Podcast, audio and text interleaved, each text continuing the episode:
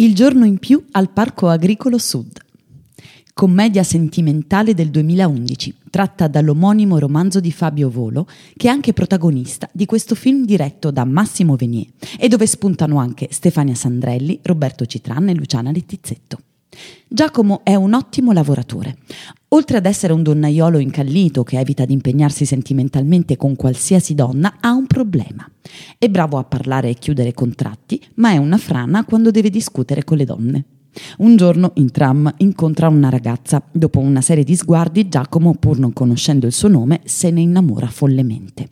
Dopo averla osservata tutte le mattine sul tram, andando al lavoro, alla fine la ragazza, che dirà di chiamarsi Michela, finalmente gli parla e lo invita per un caffè che poi diventa anche un invito a cena. Alla fine della serata, Michela gli dice che sta per trasferirsi definitivamente a New York, avendo ottenuto un lavoro presso una casa editrice, ed è questo il motivo per cui gli ha parlato.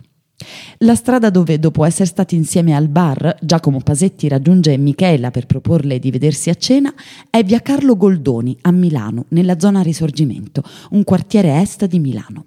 Proprio dietro l'angolo c'è l'autosilo Susa, uno dei primi parcheggi multipiano in Europa, il cui progetto originale del 63 vanta l'esposizione al Metropolitan Museum di New York per via dell'architettura altamente avveniristica.